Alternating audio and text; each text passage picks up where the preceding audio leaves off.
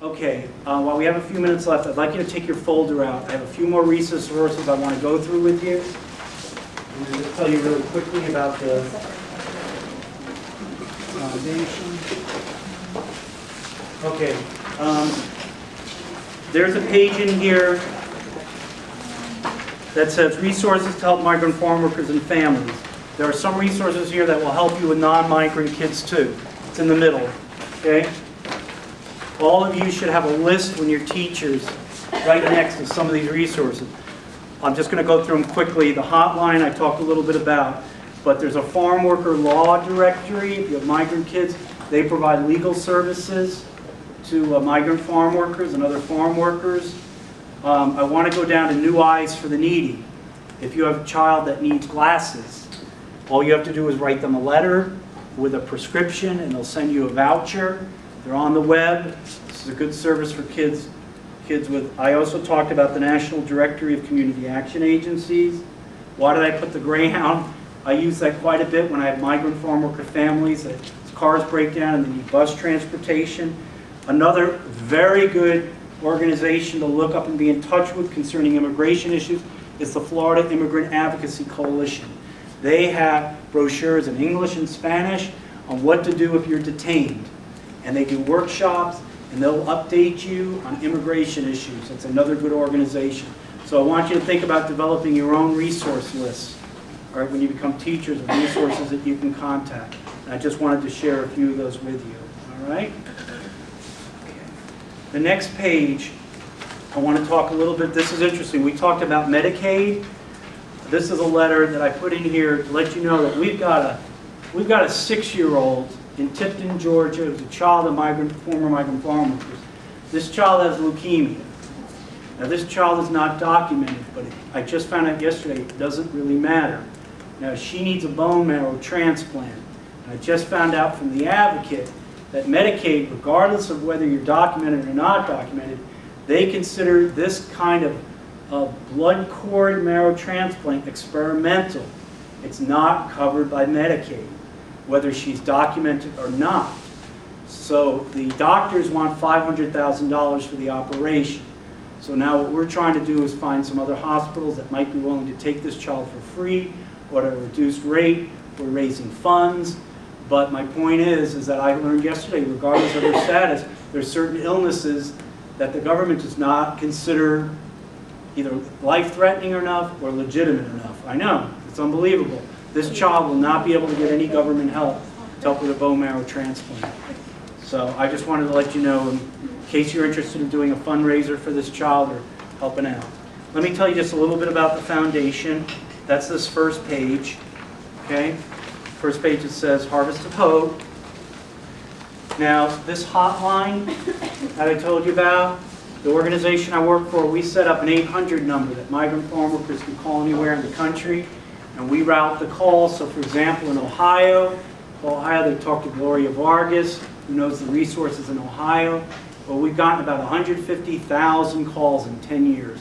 This has been a great networking and connectivity tool for migrant farm workers.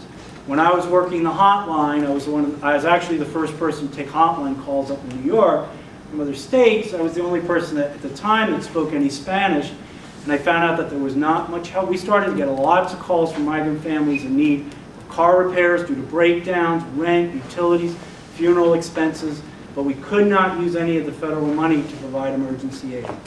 So I mentioned about my grandmother. She was a really cool woman, and she was way ahead of her time. She graduated from Cornell in 1921 at a time where they wouldn't even put the pictures of the women graduates in the yearbook. And she went on to get a law degree at the University of Buffalo, and she went on to be a social worker and a teacher for many years. And we were very tight. Prior to her passing away, she mentioned I was going to inherit some money from her, and I said right then and there that I was going to set up this foundation to help out some of the hotline callers and, and to set it up in, in her honor. And uh, we started off with $46 in our bank account, wound up, we've given out almost $600,000. Now these are the kind of things that we've given money out for. Uh, just recently, this uh, on 1029, I told you about that migrant family that's stuck in Ann Arbor. I have to contact them today. they were running low, so I sent them $300 so they could get some lodging, so they figure out what their, uh, what their problem is. Um, Here's one on 1022. We had a children, migrant woman with children in Sodus. She's working, but she's struggling because her husband is about ready to be deported. Now, this guy has been here 10 years. He's been a community leader. He's done a lot of things for the community. He wound up boarding a train in Syracuse to go down to a conference in D.C. The Department of Homeland Security came on board, as they've been doing on trains, found out he had no social security number, and they're detaining and they're deporting. Whether that's fair or not, that's the reality, okay? Now, we also have some scholarship funds. We help migrant children, migrant farm workers to college. One thing it's important to remember, children that are undocumented are entitled to a free public education, but when they graduate high school, they're not entitled to any federal or state aid.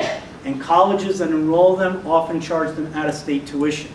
So we have thousands and thousands of undocumented children in this country who came here not of their own choosing. They're graduating with honors and they can't afford to go to college because they can't get any federal or state aid.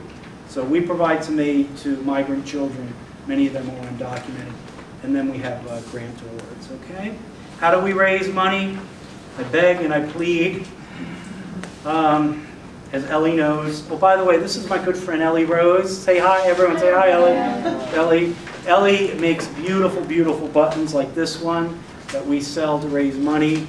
Um, I have students at the University of Florida and up in New York that have done lots of different fundraisers, everything from band concerts to um, bake sales to car washes, dog washes, and everything. Uh, there's a very popular band out of Gainesville they're called Against Me, and they have a single that's in the top 20 on the alternative radio charts. If you look them up on the web, Against Me, you can see their recent video. They did a benefit in Gainesville that raised $4,000. They're going to be playing in Chicago on Thanksgiving evening at a 1,300-seat arena, and the, benefit, the proceeds are going to benefit the foundation. So I'm always looking for students and bands, any kind of fundraisers. We also have um, coffee that's brewed, and Linda knows how good it is. This is roasted in Gainesville, and it's great, great coffee. We sell this to raise money. It's organic also. It's organic, fair trade. What I did is I put a brochure and also holiday discount. If you're looking for uh, great holiday gifts to support the foundation, we do that too. We also have on the back of the expenditure report, we have about 25 different funds, including the Diana Olalde Fund. We're raising money for Diana, that's the six-year-old in need of a bone marrow transplant. So if you do a fundraiser, you're welcome to designate it to any one of these funds. On Saturday, I'm going to a yard sale by University of Florida students to raise money for Diana. So um, how many of you learned something today? How many of you feel you're going to be better advocates? Okay, good, great. I just want to say one last thing. First of all, at any time, it doesn't matter whether it's a migrant child or a non-migrant child. If you have a child that there's a a problem that you're trying to address, you're more than welcome to contact me. My business card is here, and I'd be glad to help and assist when you're stuck. Um, Especially if it comes to something like an emergency health situation, my card is here. Um, What a pleasure it was to meet all of you. I wish you all the best of luck in your teaching. I think you're going to be great teachers, and I think you're going to be better advocates. Network, network, network, all right? That's the key. Get out there, let people know what you're doing, so you can advocate for your kids. There are people out there that want to help, but you have to, my Rotary Club did a fundraiser that raised $1,500. They had a spring fashion show and a luncheon, and Bonefish Grill donated all the the lunches. So there are organizations out there that can help your kids. All right, how are we doing? Oh my gosh, it's 4:45. All right, jump, jump, jump, jump, jump, jump, jump. Woo!